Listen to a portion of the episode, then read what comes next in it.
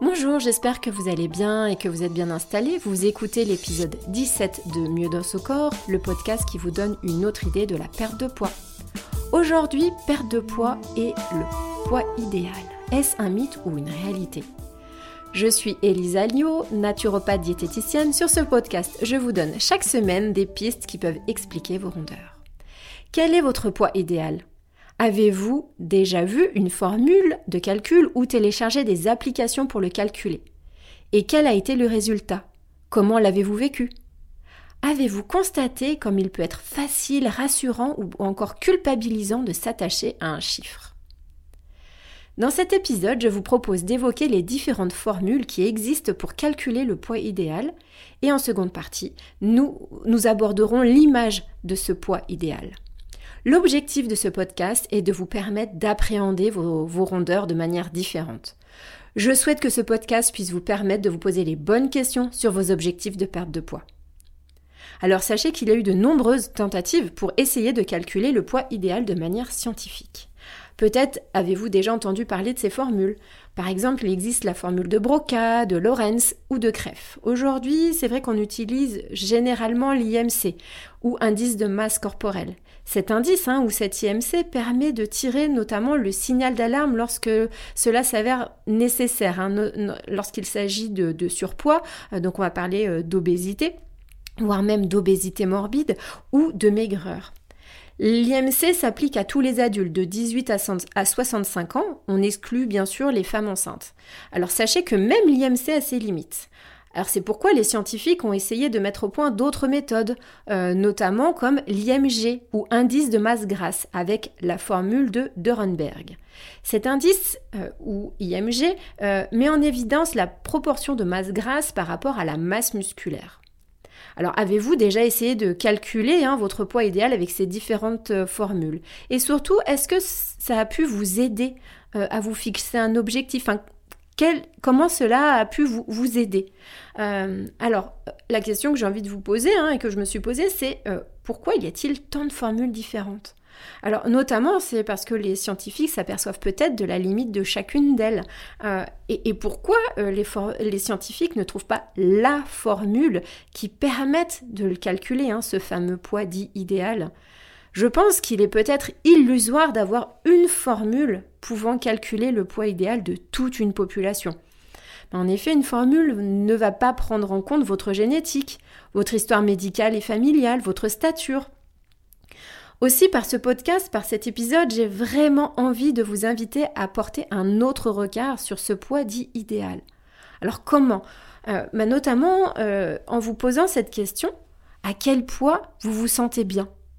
Alors, le je me sens bien est bien sûr très personnel. Et le chiffre qui va correspondre à je me sens bien vous est aussi très personnel. Euh, alors par contre, euh, je ne vous parle pas de formules scientifiques ou de normes sociales. Hein. Euh, je comprends tout à fait qu'il puisse être difficile euh, pour vous de, se détacher du regard de la société ou du regard de votre famille, des amis, etc. sur, vos rondeurs. Alors c'est pourquoi je vous invite à vous vraiment à vous recentrer sur vous, à observer à quel moment et avec quel corps est-ce que vous vous sentez bien, vous vous sentez heureux ou heureuse.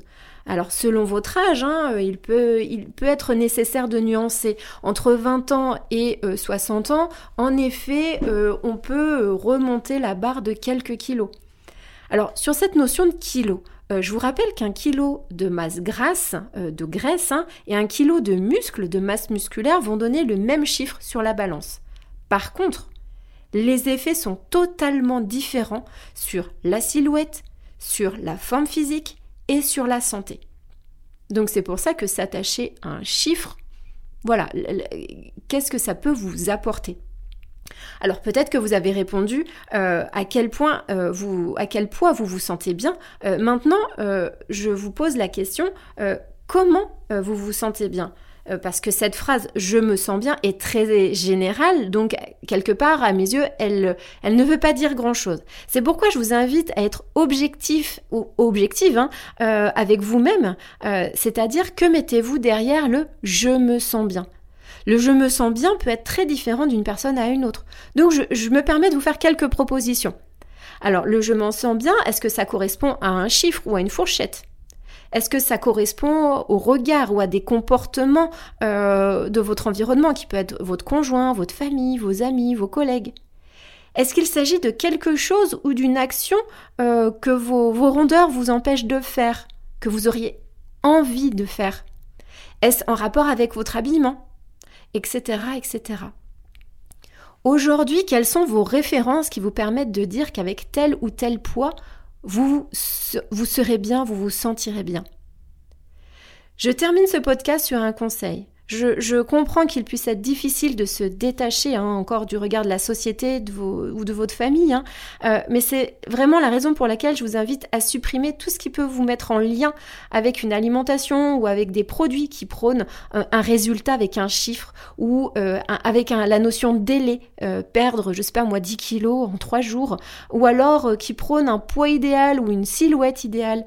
Je vous invite vraiment chaleureusement à supprimer les applications, mais aussi à sortir de groupes privés ou publics, euh, enfin tout ce qui est réseaux sociaux, euh, en gros tout ce qui peut vous faire douter de votre objectif. Et votre objectif, de vous sentir bien et avec ce que vous mettez derrière, le je me sens bien, je vous rappelle qu'il vous est propre et individuel. Je souhaite vraiment de tout cœur que ce podcast puisse vous aider à vous sentir apaisé avec votre corps et avec votre morphologie. Je vous remercie de m'avoir écouté et je vous rappelle que pour que ce podcast vive, je vous invite à vous à liker, à mettre 5 étoiles et à le partager. Je vous souhaite une très belle journée, je vous dis à très vite pour le prochain épisode de Mieux dans son corps, le podcast qui vous donne une autre idée de la perte de poids.